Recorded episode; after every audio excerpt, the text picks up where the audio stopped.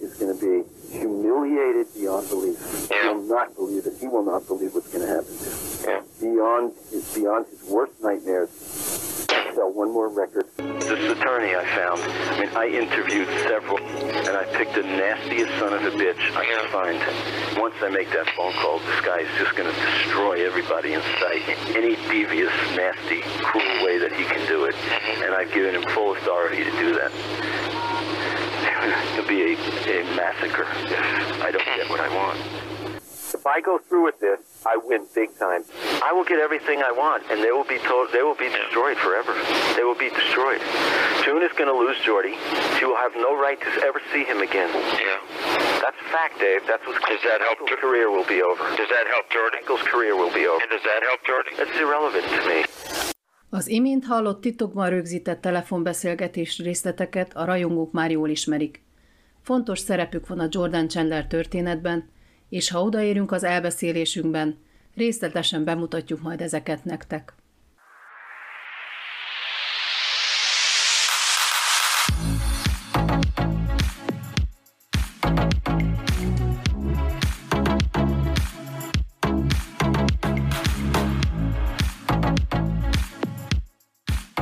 Sziasztok!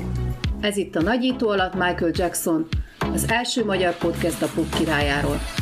Én Niki vagyok. Én pedig Ági. A lényegi témák előtt van egy fontos mondandónk. A Michael Jackson elleni vádakkal kapcsolatban bizonyíték se pró, se kontra nincs, és a podcastnek nem is lehet célja a bizonyítás. Lényeges, hogy a történtek elmesélése nem jelenti azt, hogy valós szexuális erőszakot átélt emberek tapasztalatait kétségbe vonnánk. Az adásban erős, 18 pluszos dolgok is el fognak hangzani, ami érinthet egyeseket érzékenyen, ezért kérünk mindenkit, hogy saját belátása szerint hallgassa végig az adást, illetve hogy ne gyermekével együtt hallgasson minket. Továbbra is fontosnak tartjuk, hogy mindenki maga vonja le a következtetéseit a történtekről. Ehhez viszont ismerni kell a teljes képet, és erről szól a mi podcastünk. Adásunk mottoja lehetne az is, az ördög a részletekben rejlik. A második epizódban, és alig ha fogunk beleférni egy részbe ezzel a történettel, a Jordan Chandler ügyet meséljük el nektek. Ez volt az első eset, amikor Jackson gyermekmolesztálással vádolták.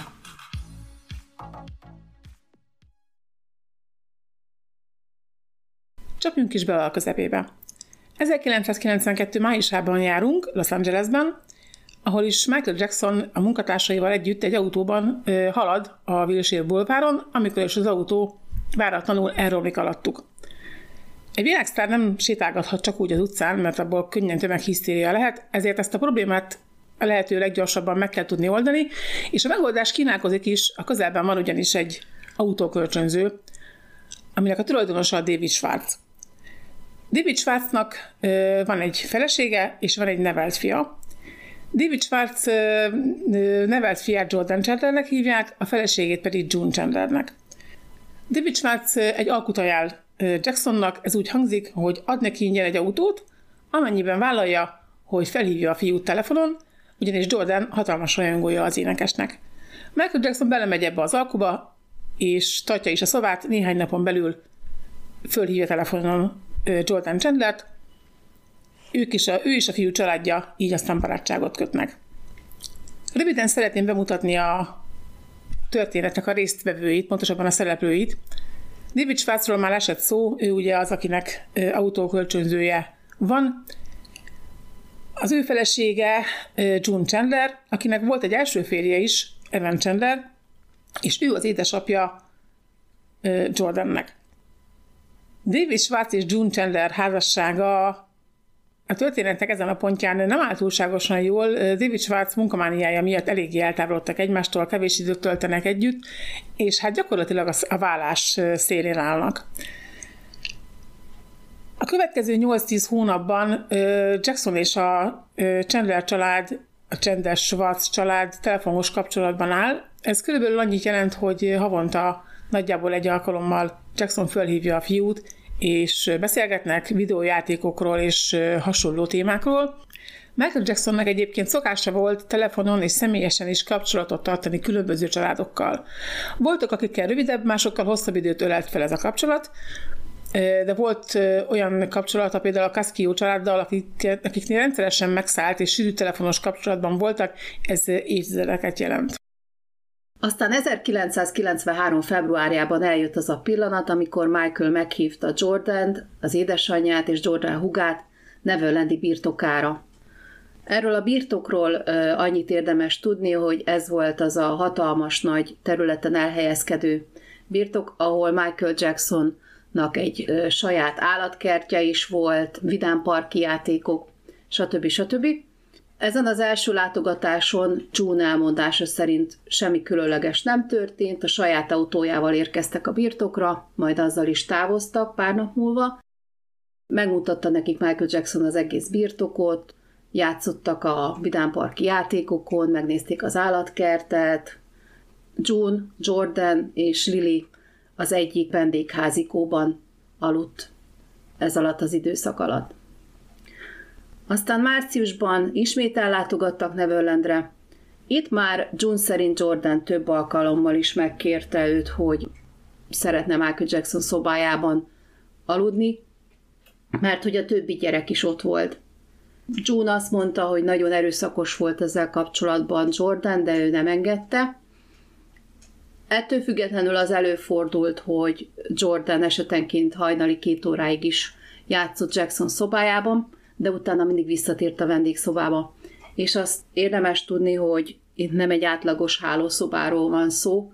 Michael Jacksonnak tulajdonképpen egy lakosztálya volt, egy két emeletes komplexum, aminek az alján egy családi nappali szoba volt, tehát az alsó részén, és a felső részen egy hálószoba, ami az egy hatalmas nagy fürdőszoba csatlakozott. Utána hát folytatottak az utazások, mindenfelé. Többek között meghívta Michael June-t, Jordan-t és Lilit egy Las Vegas-i utazásra, ahol a Mirage Hotelben tartózkodtak. Ettől kezdve a család rendszeresen látogatja Neverlandet, akkor Jacksonnek a Century City-ben található apartmanját, és mint mondtam korábban, mindenféle utazásokra mennek el vele az USA-ban is, azon kívül is. A Chandlerek állítása szerint az, hogy Jordan Jackson szobájában kezd el aludni, ez a Las Vegas-i kiránduláson indult el, de azt nem állítják, hogy a molesztálás ott kezdődött volna el, hanem ezt későbbre datálják. Na most ezzel az időszakkal kapcsolatban érdemes itt megjegyezni, hogy Ugye Michael Jacksonnak még évekkel korábban, a 80-as években volt egy súlyos égési sérülése a fejtetőjén. Egy reklámnak a forgatása alatt rosszkor sült el egy pirotechnikai eszköz, lángra kapott a haja, olyan súlyos égési sérüléseket szenvedett, hogy gyakorlatilag a fejtetője közepén egy nagyobb szakaszon nem volt haj, és az a seb az nem is gyógyult rendesen, Később kiterült, hogy van egy lupus, vagy volt egy lupus nevű betegség, ami nehezítette a gyógyulást, de a lényeg az, hogy március 16-án történt egy beavatkozás. Dr. Gordon Sasaki egy balont helyezett el a fejbőre alatt, amit ilyen orvosi sóoldattal töltögettek föl, hogy tágítsák a fejbőrt, és aztán később, amikor ezt a balont kivették, utána összehúzták ezt a szakaszt, hogy, hogy itt megint egy haja borított fejből legyen. Na most nem is akarok ennél nagyobb részletekbe belemenni, az a lényeg, hogy itt tudni kell, hogy súlyos fájdalmai voltak, egyrészt, másrészt meg, hogy folyton hatalmas kalapokat hordott, ez most még talán nem érdekes, de a későbbiakban erre a részletre majd visszatérünk, amikor lényeges lesz. 93. májusában találkozott Michael Jackson először Jordan Chandler biológiai apjával, Evan Chandlerrel. Ezt azért emelném ki, mert ez a találkozás minden résztvevő számára, vagy a történet összes szereplője számára sorsfordító jelentőségű volt. De egy kicsit mélyedjünk el Evan Chandler életében, hogy milyen ember volt ő. Evan Chandler fogorvosként dolgozott, Beverly Hillsben volt egy rendelője, és ő volt a sztárok fogorvosa. Ez nagyon szép karriernek tűnik, de ő ezzel nem volt elégedett, ő forgatókönyvíró szeretett volna lenni. A forgatókönyvírói karrierje el is indult, ugyanis részben ő írta meg a Robin Hood a Fuszeklik fejedelme című filmet, amelyet egyébként Mel Brooks rendezett.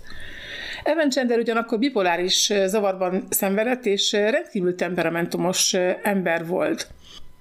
Hogy milyen apa volt, azt igazából úgy lehetne jellemezni, hogy leginkább semmilyen, legalábbis addig a pontig semmilyen, ameddig Michael Jackson belelépett a, vagy belépett a fiának az életébe, ugyanis nem törődött a gyerekkel, nem tartott igazából a kapcsolatot vele, és egy tetemes mennyiségű 68 ezer dolláros gyermektartási tartozást is felhalmozott.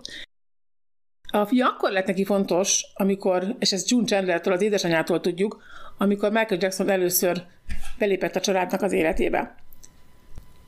Ebben az időszakban több minden történt. Jackson meghívta Evan Chandlert a saját Los Angeles-i apartmanjában, illetve Evan Chandler is meghívta jackson hogy töltse a hétvégét a házában Jordannel és Evan új családjával.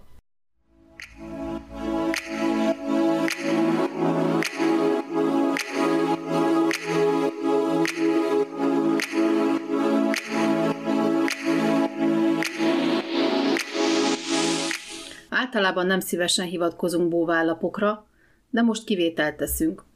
Ugyanis 1993. május 25-én cikk jelent meg a National Enquirer-ben, egy amerikai bóvállapban, Michael Jackson és titkos családja címmel a Las Vegas-i kirándulásról. Képekkel, beszámolókkal. Ellentétben June 2005-ös tanúvallomásával nem két-három napot, hanem öt napot töltöttek ott egy külön villában. Ezekből 74 darab volt, exkluzív vendégek számára tartották őket fenn, és sokáig titokban tartották a létezésüket. Az első napon Michael Jackson körbevezette a családot a komplexumban. Második nap Michael és Jordan vásárolni ment, aztán a játékgépterembe, ahol nem maradtak sokáig, mert túl sok gyerek kezdte Michael-t körbevenni. Ezután Michael és Jordan a hotel delfines medencében együtt úsztak a delfinekkel. A harmadik napon megint vásárolni mentek, és Michael elvitte Jordant és Lilit a Siegfried és Roy bűvészek sójára. Szemtanúk szerint a gyerekeket kézen fogva sétált vissza a villába, és úgy mosolygott, mint egy büszke apuka. A negyedik napon Michael és Jordan a hotel kínai éttermében vacsorázott, és úgy csukdolóztak és nevetgéltek, mint egy apa és fia. Később megnézték a Cirque du Soleil előadását, utána vettek egy pulcsit a műsor logójával, és visszatértek a villába. Az ötödik napon feltehetően, és ez már nem az újságcikkben van, kapta June Michael-től azt a bizonyos Cartier szerelmi karkötőt, aminek az a különlegessége, hogy két részből áll, amit egy kis csavarhúzóval kell összecsavarozni. A csavarhúzó szimbolikusan az ajándékozónál marad. A tervező szándéka egy olyan ékszer létrehozása volt, ami az elkötelezett romantikus kapcsolatot szimbolizálja. És a Cartier üzletpolitikája az is volt, hogy saját maga részére senki nem vásárolhatta meg, csak valaki más számára. A karkötőről tehát a cikkben nem, viszont John Chandler 2005-ös tanúvallomásában szó esik a Las Vegas-i kirándulás kapcsán.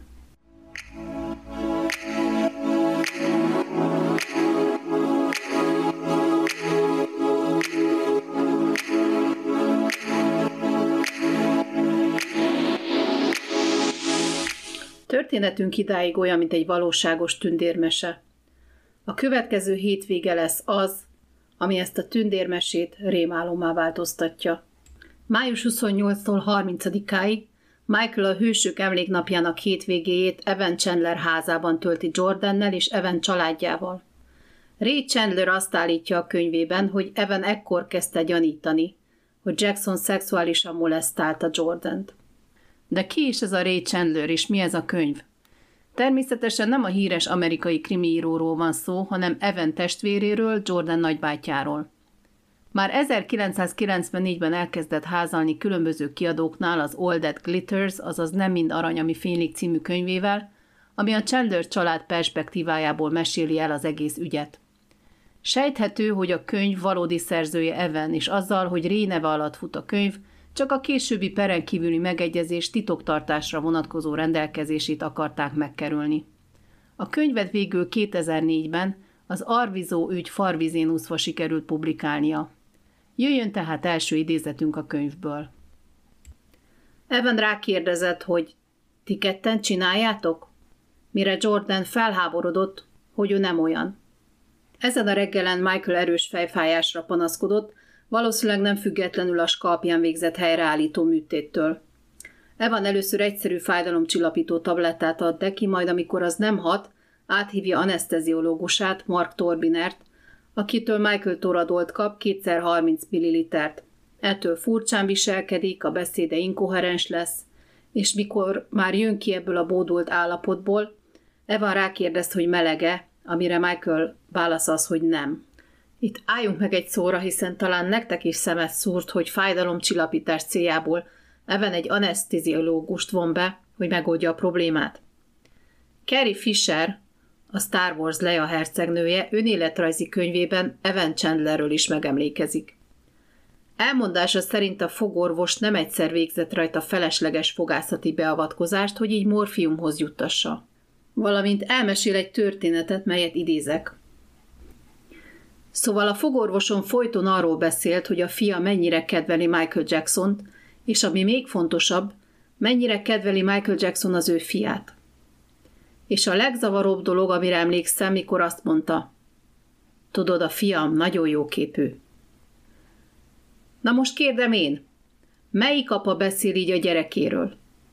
Jó, talán néhány igen, de őket nem ismerem, és közben valószínűleg nem vonják fel a szemöldöküket, és nem néznek rá sokat mondóan, miközben ilyet mondanak.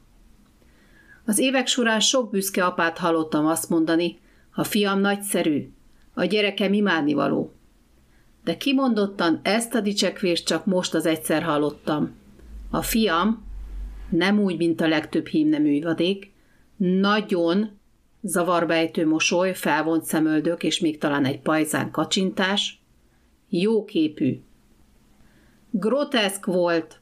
Ez a férfi azt tudatta velem, hogy van neki ez az értékes dolog, amiről feltételezte, hogy Michael Jacksonnak kell, és történetesen ez a dolog a fia volt. A jóképű fia. Van az idővonalnak egy olyan nehezen meghatározható része, amikor és Evan Chandler az Olded Littezben leírtak szerint legalábbis gyanakodni kezdett. Le kell szögeznünk, hogy Evan gyanakodása meglehetősen homályos eseményeken alapul, tehát nincs egyetlen meghatározó vagy egyértelmű esemény sem, amit gyanúra adhatna okot. Mondok néhány példát. Evan azt látta, hogy Jordan szobája tele van olyan játékokkal, amiket Jackson vett neki, csak hogy Evan szerint ezek a játékok nem a gyerek korának megfelelőek voltak, hanem kisebb gyerekeknek valók, és ez Evant valamiért nyugtalanította. Aztán nehezményezte azt is, hogy Michael és Jordan egyforma ruhákat vettek fel, és hogy az énekes Appleheadnek, azaz almafejnek hívta a gyereket. A Jackson életét ismerők tudják, hogy meg nagyon sok mindenkit hívott almafejnek, a saját családtagjait és a saját gyerekeit is. Aztán a Hősök emléktapjának hétvégéjén Ray Chandler könyve szerint Michael és Jordan elmélyültek a saját világukban, mintha Evan nem is létezne. Monique, Evan második felesége ezt úgy interpretálta, idézem, Jody azt sem veszi észre, hogy a szobában vagy. Nem látod? Szerelmesek. Ugyanakkor ebben a könyvben azt is mondja, hogy előbb nem is ő, hanem a volt felesége June kezdett el gyanakodni, amikor is Neverlandre tartó autó útjuk során Jackson ülében ült egy gyerek, akinek a fülét Jackson hosszan csókolgatta. Ezt a sztorit a June 2005-ös tanulvallomása megcáfolja, ugyanis a gyerek, akit egyébként Brad Barnesnak hívnak, June vallomása szerint nem az ölében ült, hanem mellette, és csókolgatásokról sem esik szó. Ráadásul pont Brad Barnes az, aki világ életében konzekvensen tagadta, hogy Michael Jackson bármi helytelen tett volna vele valaha.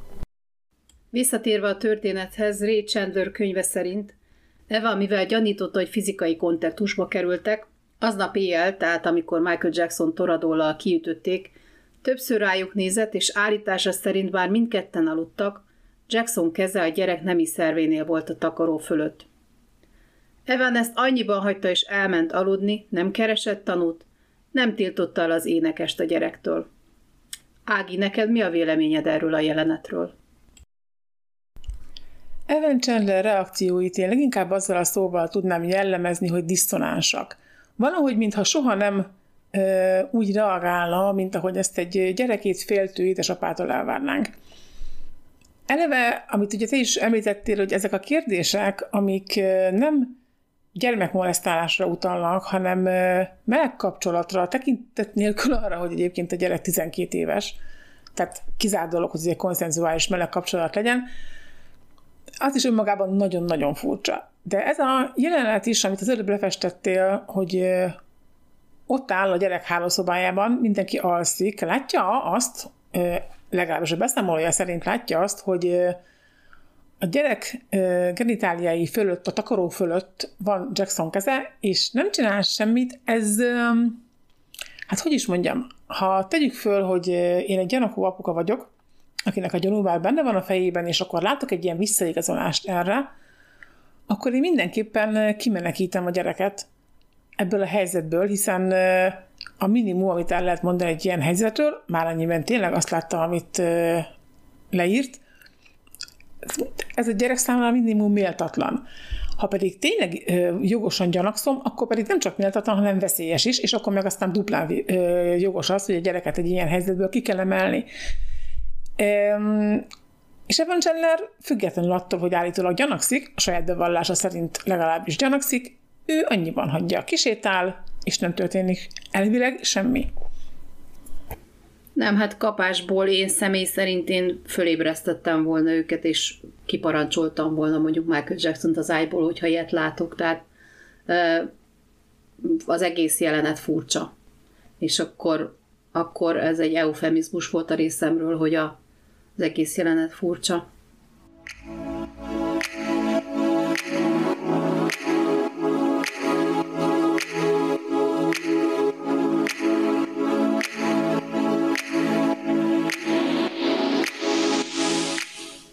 Fontos esemény még ezen a hétvégén, hogy Evan filmforgatókönyvi terveibe vonná be Michael-t, akinek eredetileg tetszik is az ötlet, de a tanácsadói ellenzik, így ebből nem lesz semmi. Ez az az időszak, amikor Michael, ezt több forrás is megerősíti, 40 millió dollárt kap a Sony-tól, hogy saját filmprodukciós vállalatot alapítson. Az egyik ilyen forrás, ez egy 2013-as telefonos interjú David Nordállal, aki Michael személyi festője volt. Ő maga egy logót is tervezett ehhez a filmprodukciós vállalathoz, melynek a tervei megtalálhatók a festő honlapján. A másik, még ami szintén ekkor történt, hogy Evan megkéri Michael Jackson-t, hogy bővítse ki a házát, és akkor kényelmesebben több időt tudna ott tölteni a házában Michael. Ebben Michael eredetileg bele is megy, de az építési hatóságok nem engedélyeznék ezt a bővítést. Így ebben azt javasolja, hogy hát akkor építse neki még egy házat. Ebből már nem lesz semmi. És Michael, aki híresen konfliktus kerülő volt, és hogyha valami konfliktus adódott volna, akkor inkább elvágta a kapcsolatot a, az emberekkel, Hát Evan esetében is ezt teszi. Itt valószínűleg Michael azt érezhette, és némi joggal, hogy Evan megpróbálja kihasználni. És az ő életében nagyon sok olyan ember van, aki nagyon sok olyan ember volt, aki megpróbálta őt kihasználni, és ezekkel is rendszerint egyik pillanatról a másikra szakította meg a kapcsolatot, telefonszámot cserélt, nem vette föl, nem hívta föl, stb és teljesen elvágta magát ezektől az emberektől, és hát Evan is ebbe a sorba lépett be az ilyen követelőzéseivel, hogy most vegyen neki Jackson egy házat. Így van. Én még annyit tennék hozzá, hogy azokkal a családokkal maradt élethosszig tartó kapcsolatban, akiknél ilyen követelések nem merültek föl. Tehát említetted korábban a Cassiokat, náluk sem volt ilyesmi, és ott van akár a Brad Barnes féle család, tőlük se, tehát ők se kaptak tőle soha semmit, tehát azon kívül, hogy finanszírozta az utazásaikat, meg jól tartotta őket, hogyha vendégek voltak nála, nem, soha nem kértek és nem is kaptak semmit, egy teljesen átlagos család volt.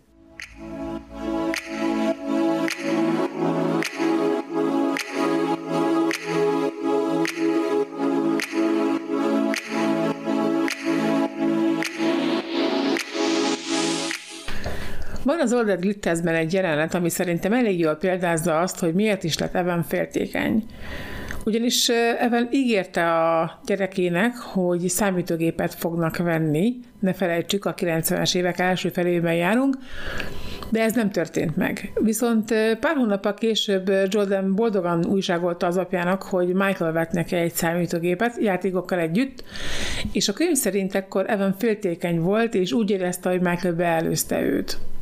Tehát látható egy folyamat, ami során Evan Chandler egyre inkább kizárva érzi magát a saját családjától, függetlenül attól egyébként, hogy Jackson megjelenése előtt nem nagyon törődött velük, pontosabban szinte sem mennyire, mégis így úgy érzi, vagy legalábbis ezt fejezi ki később, úgy érzi, hogy Jackson ellopja őt, ellopja tőlük, tőle a családját, és ő kizárva érzi magát. És teljesen látható így a történetben egy ilyen ív, ahogy Evan egyre dühösebb és egyre elkeseredettebb. És a következő cselekedete, amit Tiki mindjárt elmesél, szintén ezt támasztja alá.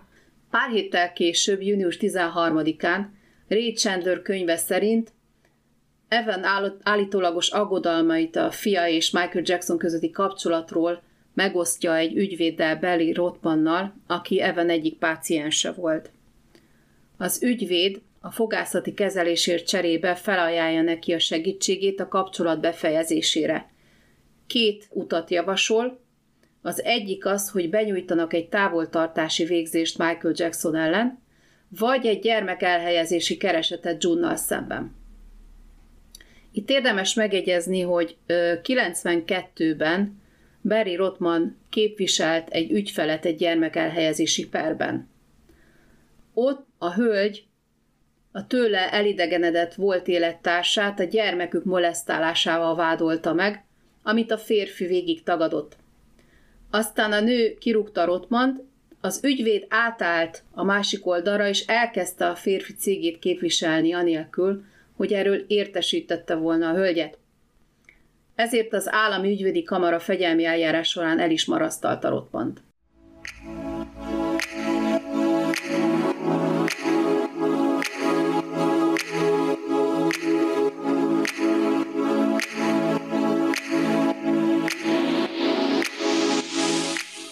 Ugye ott hagytuk abba, hogy Jordan Chandler és Evan nem álltak közel egymáshoz, és júniusra odáig jutott a helyzet, hogy Jordan nem volt hajlandó felhívni a saját apját apák napján.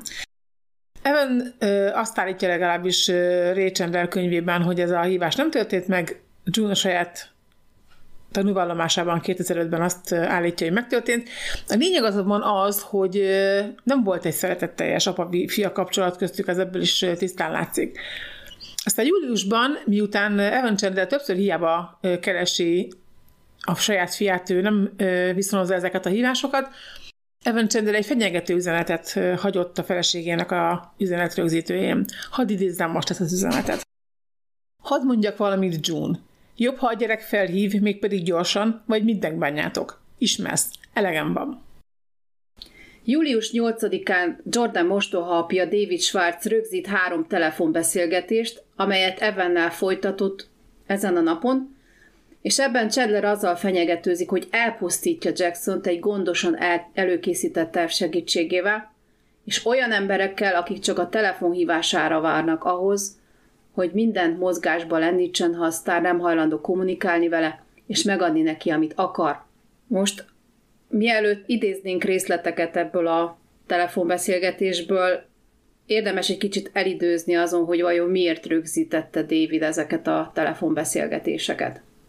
Az egyik verzió az az, hogy a fenyegető üzenet miatt, hogy attól tartottak, hogy itt esetleg, tehát ki akarta talán tapogatózni David, hogy mik a szádékai Evennek, és, és ez volt a, a célja a felvételeknek. Ági, te mit gondolsz erről? Evan érezhetően egyre dühösebb és zaklatottabb, hiszen az sem sikerült neki, hogy a saját karrier céljait Jackson vagyonával támogassa meg, sem új házat nem kapott, és ráadásul a felesége és a fia sem állnak vele szívesen szóba. Így aztán elszállja magát a következő lépésre. És ezért kezdte el, vagy ezért is kezdte el David Schwartz rögzíteni ezt a három telefonbeszélgetést, amelynek egyébként az átirata 51 oldal, ilyen kis olvasmány. Fontos egyébként a neten is be fogjuk hivatkozni az epizód leírásához. Illetve azt fontos lesz még itt elmondani, hogy nyilván az 51 oldalt ezt nem szeretnénk végig felolvasni, mert nem ez benne az érdekes, a legérdekesebb részeket választottuk ki és fordítottuk le magyarra, amit föl fogunk most olvasni, a kontraszt kedvéért felváltva mindenki mond valamit, viszont fontos, hogy ezt mind Evan Chandler mondta ebben a telefonbeszélgetésben. Tehát az idézetek. A legnagyobb rohadékot bíztam meg. Többeket interjú voltam, és a legnagyobb szemétládát választottam ki. A lehető leggyorsabban nyilvánossága akarja hozni a dolgot, hogy nagyot szóljon, és annyi ember talázzon meg vele, ahányat csak tud. Mészárlás lesz, ha nem kapom meg, amit akarok. Ez az ügyvéd aljas és gonosz, nagyon okos és publicitásra éhes. Mindenkit el fog pusztítani, akit csak ér. Olyan fondorlatos, ronda, kegyetlen módon, ahogyan csak tudja. Teljes felhatalmazást adtam neki erre. Ha ezt keresztül viszem, nagyot szakítok. Kizárt, hogy veszítsek. Mindent ellenőriztem. Mindent meg fogok kapni, amit akarok, ők pedig tönkre mennek. John elveszíti Jordit, és Michael karrierjének vége. Ez segít a gyerekem? Ez számomra lényegtelen. Már minden készen áll. Mások is benne vannak, akik a telefonhívásomra várnak. Fizettem nekik ezért. Minden egy bizonyos terv szerint zajlik, és ez nem csak az én tervem. Jókat beszélgettünk Michael-lel. Barátok voltunk. Kedveltem, tiszteltem őt, meg minden ilyesmi. Nem volt oka rá, hogy többet ne keressen. Nem akarok ravaszkodni. Csak nem mondhatok részleteket, de azt elmondhatom, hogy egy a lényeg, hogy nem akarnak beszélni velem.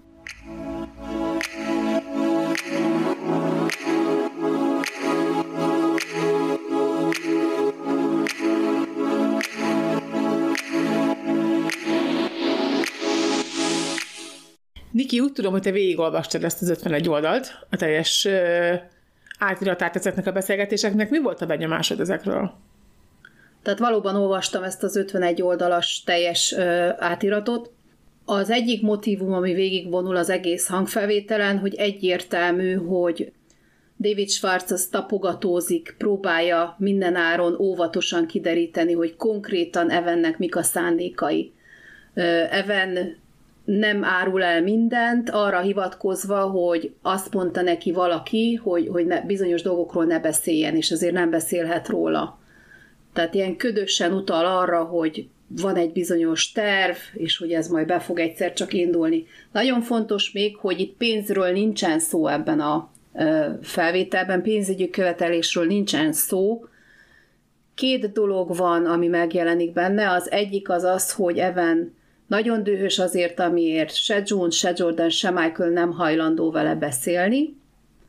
A másik dolog, ami megjelenik, hogy rendkívül rosszul esik ez neki, és a harmadik dolog pedig az, hogy ő valamiért aggódik, hogy a kapcsolat Michael és Jordan között Jordannek nagyon rosszat tesz, ezt ő így mondja el, de ahányszor a, a szexualitásnak a kérdése szóba jön, akkor nem tehát e, először ugye azt mondja, hogy fogalma sincs róla, hogy van-e ilyen kapcsolat a fia meg Michael között, és Davidnek van egy megjegyzése egy ponton, hogy hát nem nagyon tudja elképzelni, mert ugye tapogatózik, próbálja kitalálni, hogy, hogy mégis mi baja van Evennek, hogy nem nagyon tudja elképzelni, hogy olyan szörnyű dolog történhet Jordannel, ha csak nincsen szexualitás a dologban. És erre meg Evan nem mond semmit. Ezen kívül még, ami miatt, amire még Evan hivatkozik, hogy hát Michael szétszakítja a családot.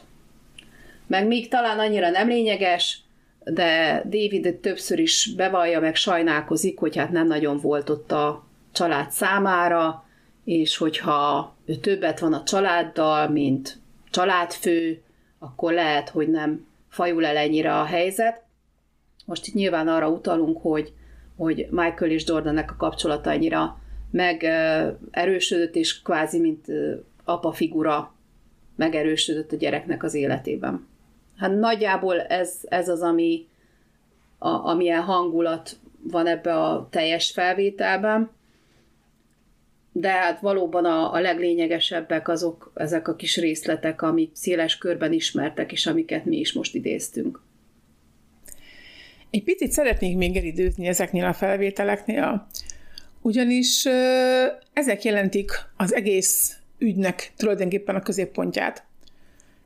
Nem győzöm eléggé kihangsúlyozni azt, hogy Evan Chandler nem tudott ezekről a felvételekről, azt, hogy David Schwartz ugye rögzíti ezeket a telefonbeszélgetéseket, később aztán természetesen megtudta, de így, hogy nem tudott róla, így aztán, ha nagyon részletesen nem is mesélte el, hogy pontosan mik a tervei, de a szándékait szerintem elég egyértelműen kinyilvánította, és a szándéka az az, hogy tönkretegye a feleségét, illetve Michael Jackson-t. És itt megint ott tartunk, mint már korábban is, hogy Evan chandler nem egy aggódó apukának látom, akinek elsődleges az, hogy a gyereke biztonságban legyen és kimenekítse egy föltételezett pedofil ragadozónak a karmai közül. Sőt, én azt látom, hogy számára a gyerek ebben a pillanatban egy eszköz. Szó sincs arról, hogy őt meg kéne védeni, hanem arról van szó, hogy Evan mit nem kapott meg, hogy vele hogyan viselkedtek, és hogy ezért milyen büntetés jár, úgymond, hogy mit csináltak vele. Nem azt, hogy egy gyerekkel, hanem azt, hogy mit csináltak Evennel. Az egész egy ilyen Evan egója köré épülő düh és bosszú.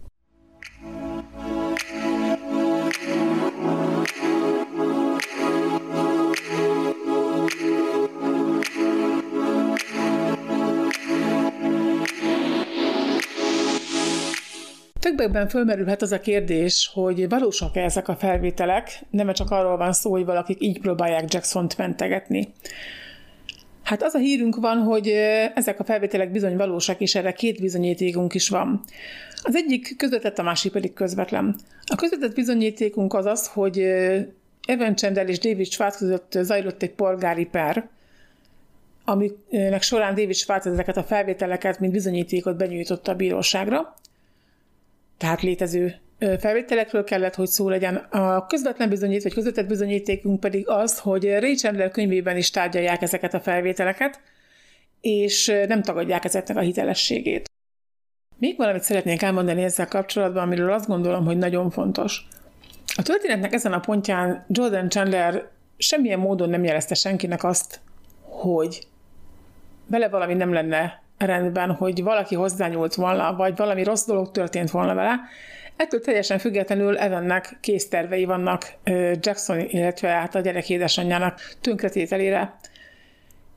Ezzel kapcsolatban azt szeretném nagyon kihangsúlyozni, hogy ezek a vádak nem Jordan Chandler-től származnak. Ezek a vádak Evan Chandler-től származnak.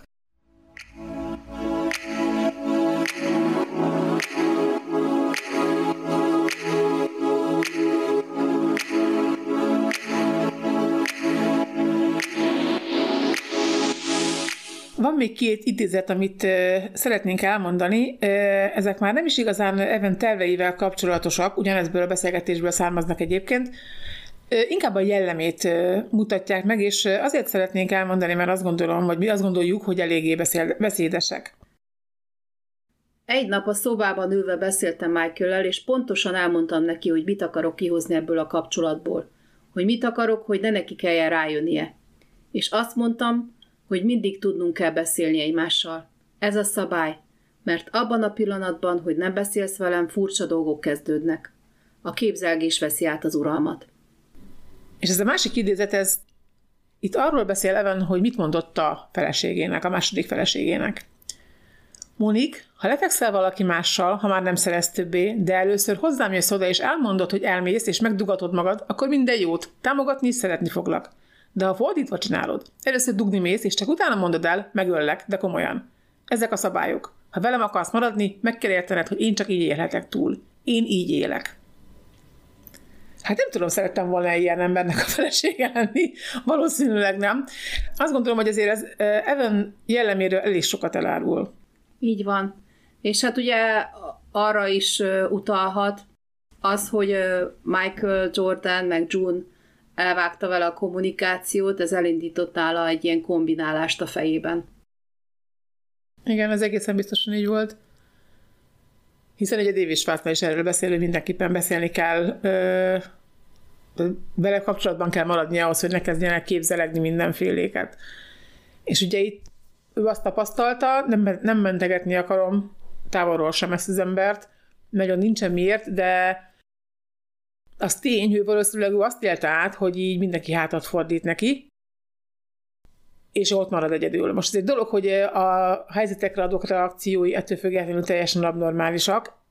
Valószínűleg ő ezt élte meg, és hát tulajdonképpen ez is történt, hogy nem, nem által igazából szóba vele a másik oldalról úgymond senki, vagy legalábbis nem szívesen. Hát az is egy dolog, hogy ő azért valószínűleg ezzel a temperamentummal tett is azért, hogy ez így legyen. Ugye az előbb mondtad, hogy McRae apa figura lett Jordannek, és hát azért ezen nincs mit csodálkozni, hiszen a saját apja nem törődött vele. A mostohajpja szintén nem nagyon volt jelen a család életében, tehát azért volt ott egy hely, ahol egy apa figura be tudott lépni, Úgyhogy ezen igazából nagyon szerintem nem kell, nem kell csodálkozni senkinek.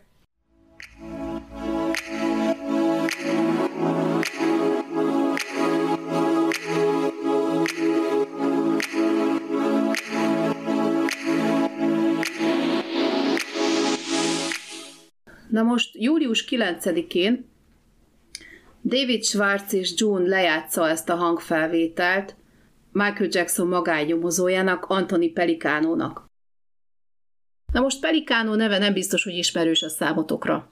Ő egy igen tehetséges és foglalkoztatott magányomozó volt, aki szicíliai módszerekkel dolgozott, és bizony illegális lehallgatás miatt le is csukták 2008-ban, 2019-ben szabadult.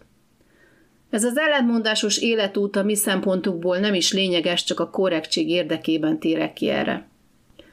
Geraldine Hughes Barry Rotma jogi asszisztense volt a Chandler vádak idején. Mivel feltűnt neki az ügy körüli szokatlan titkolózás, megfigyeléseiről naplót kezdett el vezetni, és ebből könyvet is írt Redemption, azaz Megváltás címmel. Ebből idézek most. Rögtön azután, hogy Pelikánot bevonták az ügybe, a férfi első dolga volt meglátogatni a fiút Michael Jackson Century City lakásában, ahol ő és a huga éppen látogatóban volt. Célzott kérdéseket tett fel a fiúnak arról, hogy Michael Jackson tette vele valami illetlent. A fiú folyamatosan tagadott bármiféle büntettet Michael Jackson részéről. Ez az interjú megfelelt más interjúk tartalmának, melyet sok más gyerekkel készített, akik közeli barátságban álltak Michael Jacksonnal az évek folyamán. Pelikánó úr figyelt arra, hogy az interjúkat ugyanolyan eljárásmóddal folytassa le, mint ahogy azt a gyermekvédelmi szolgálat tenni. A meghallgatásokat négy szem közt, szülői befolyásolás és ilyesmi nélkül folytatta le.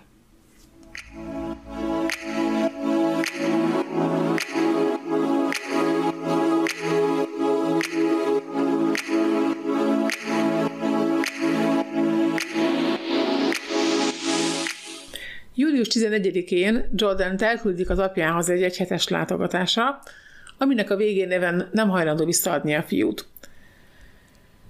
Másnap, tehát július 12-én Evan Chandler aláírt a feleségével egy dokumentumot, amelyet a Barry Rothman az ügyvédje készített elő, amely megtiltja neki, hogy elvigye Jordan Los Angeles mennyiből, valamint azzal is egyet kell értenie June-nak ezen a dokumentumon, hogy elengedi Evan 68.804 dolláros gyerektartás tartozását.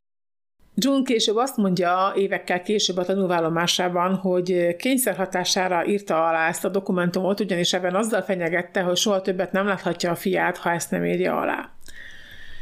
Így aztán Evan Chandler van a gyerek, és ezt ágába sincsen visszaadni, és mivel nála van a gyerek, ezért meg, elkezdi a gyereket, hát nincs erre jobb szó igazából megdolgozni. Hangsúlyozom, hogy ezeket nem én találom ki, ezeket Ray Chandler könyvéből tudjuk. Ebben azt állítja Jordannek, hogy bepoloskázta a hálószobáját, és hogy vallja be a gyerek, hogy ő és Michael mit csináltak kettesben, hiszen ő úgy is tudja, hogy hazudnak neki, ami hát nem a legfinomabb indítás, azt gondolom, hogyha egy gyerektől egy, szeretnénk egy vallomást kicsikarni, de hát nyilván ebben nem is volt egy finom ember. A gyerek erre nem, nem val be igazából semmit. A következő napokban Tehát a következő napokban próbálja nyomás alatt tartani a gyereket, de ez nem válik be. Jordan nem mondja azt, amit az apja hallani szeretne. Az apja azt szeretné hallani, hogy Jackson molesztálta Jordant, de Jordan nem mondja ezt. Azért itt fölhívnám arra a figyelmet, hogy itt megint nem arról van szó, hogy egy legalábbis én szerintem nem arról van szó, hogy egy agodó apuka szeretné mindenáron vallomásra bírni a gyerekét, hogy aztán nem tudom, orvoshoz vigye meg, pszichológushoz, hanem ugye itt emlékeztetnék arra, hogy a felvett telefonbeszélgetés alapján Evan Chandlernek volt egy konkrét terve arra nézve, hogy hogyan fogja Michael Jackson-t, illetve a fiú anyját elpusztítani. Ehhez viszont, hogy ez a terv ez működésbe léphessen, ehhez viszont mindenképpen kellett a gyerektől egy vallomás. Én azt gondolom, ez a saját véleményem, és lehet velem nem egyetérteni, hogy igazából ennek a vallomás kicsikarásának ez volt elsődlegesen a célja. Így aztán, hogy a gyerek nem val, és nem hajlandó terhelőt mondani Michael Jacksonról, július 11-én Evan Chandler és az ügyvédje Barry Rothman elmennek Dr. Dr. Abramshez, aki egy Beverly Hills pszichiáter.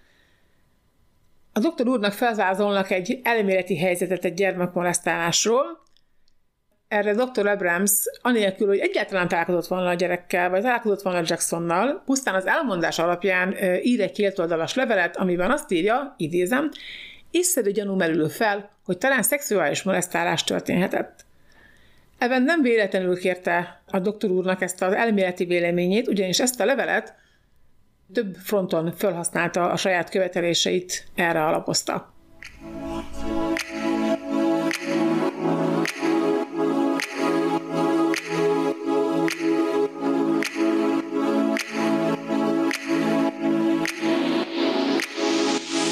1993. július 16-a egy nagyon fontos nap. Ray Chandler könyve alapján Jordan ekkor vallja be az apjának, hogy Jackson szexuálisan molesztálta. A vallomás egy fogászati beavatkozás után történt. Állítólagosan Jordan félt a beavatkozással járó fájdalomtól, és azt kérte, hogy apja anesteziológusa bódítsa el. A beavatkozás végén, amikor még ilyen fél éber állapotban volt, tett fel neki kérdéseket az apja. Néhány forrás ezzel kapcsolatban a szódium amitált jelöli meg, mint azt a szert, amit Jordanek ekkor beadtak. A szódium amitáról tudni kell, hogy sokáig igazságszérumként tartották számon, a későbbiekben kiderült, hogy nemhogy igazságszérum lenne, szugerálhatóvá teszi az emberi elmét, azaz hamis emlékeket lehet elplántálni az emberi elmében a segítségével, de a szernek a használatára, illetve erre az elméletre, hogy ezt a szert használták Jordannél, nincs bizonyíték.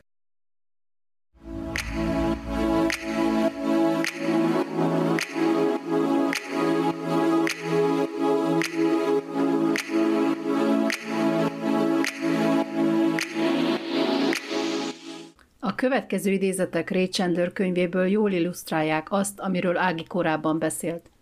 Azaz, hogyan próbált Evan mindenáron vallomást kicsikarni Jordanből, érzelmi zsarolást, fenyegetést, blöffölést is bevetve. Jöjjön tehát néhány párbeszéd a könyvből Evan és Jordan között. Ülj le, és nagyon figyelj arra, amit mondok. Emlékszel, amikor átjöttél, és azt mondtam, hogy a hazudsz elpusztítom Michael-t? Jordan bólintott. Jó. Tartsd ezt észben, mert fel fogok tenni egy kérdést. Fontos neked, Michael?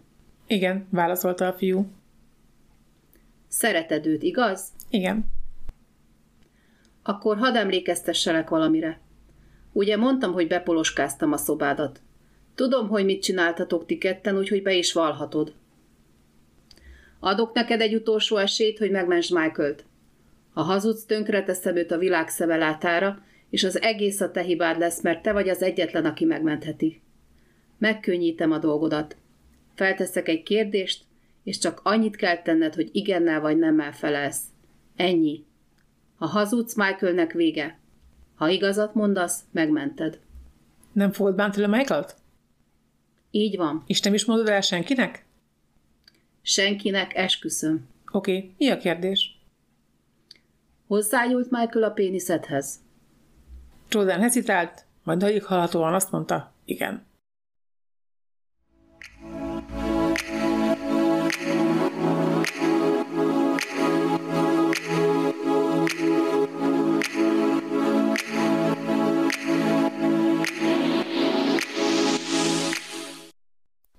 Hogy ez hogyan történt, és hogyan használta föl ezt a vallomást, ezt az igent Evan Chandler, ez a következő részből fog kiderülni.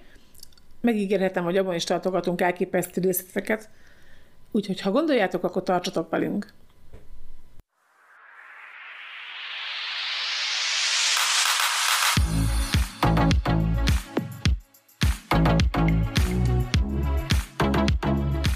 Ezzel véget is ért a második rész, reméljük velünk tartotok a következő adásban is. Az ebben a részben hivatkozott tartalmak listáját megtaláljátok az epizód leírásában. Köszönetet mondunk a rengeteg személyes segítségért és forrásokért Galkó Zsuzsannának, a Jackson akták magyar nyelvű blog szerkesztőjének. Sziasztok!